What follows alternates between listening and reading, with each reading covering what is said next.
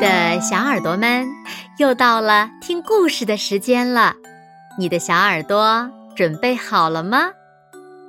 今天子墨姐姐要为小朋友们讲的故事名字叫做《别让鸡肉挨饿》。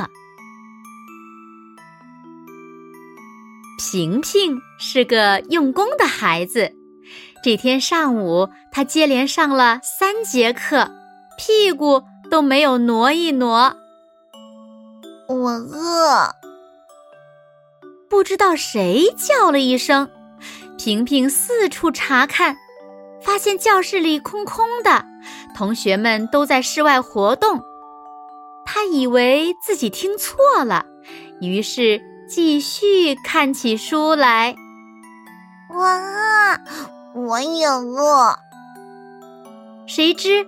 喊饿的声音越来越多，越来越响。平平屏住呼吸，想听听到底是谁在叫喊。平平，我饿极了。这声音像是从臂膀上传出来的。平平吓了一跳，大声问道：“你是谁？”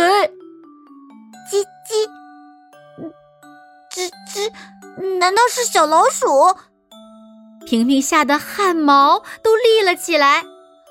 不是鸡肉的鸡，鸡肉。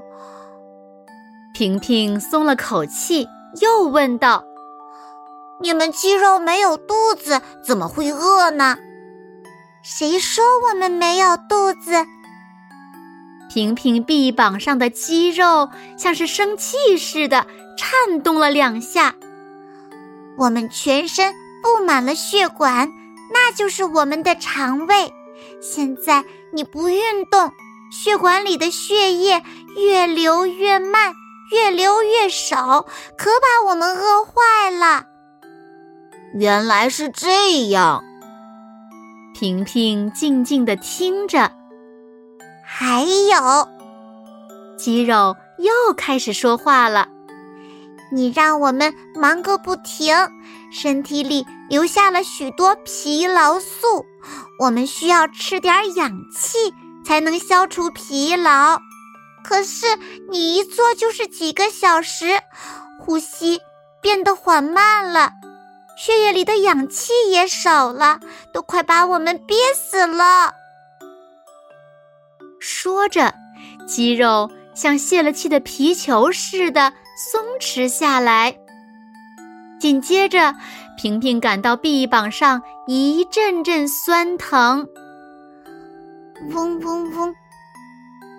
平平的脑袋也在发晕发胀。快去活动活动吧，促进血液循环，多呼吸新鲜空气，好给我们加餐。不然，你的脑子也会挨饿，记不住东西的。肌肉劝说道：“平平本想多看会儿书，谁知竟让肌肉挨饿了，最后连大脑都发出了警报。看来真得活动活动才行啊！”于是他赶忙离开座位。跑到操场上，加入同学们踢足球的队伍中去了。上课铃响了，平平回到自己的座位上。说来也怪，这时他浑身的肌肉都胖鼓鼓的，精神多了，大脑也清醒多了。从此，平平上课认真听讲，一下课。就到室外去蹦蹦跳跳，呼吸新鲜空气。后来他再也没有听到鸡肉喊饿了。好了，亲爱的小耳朵们，今天的故事呀，子墨就为大家讲到这里了。小朋友们，你们知道吗？人体内的亿万细胞要靠血液循环来完成新陈代谢功能，久坐呢会减缓血液循环，导致大脑供血不足，引发头晕。另外呢，久坐不动也会让肌肉呀长时间处于一种紧张僵持的状态，从而引起酸痛。你们记住了吗？好啦，那我们下期节目再见喽。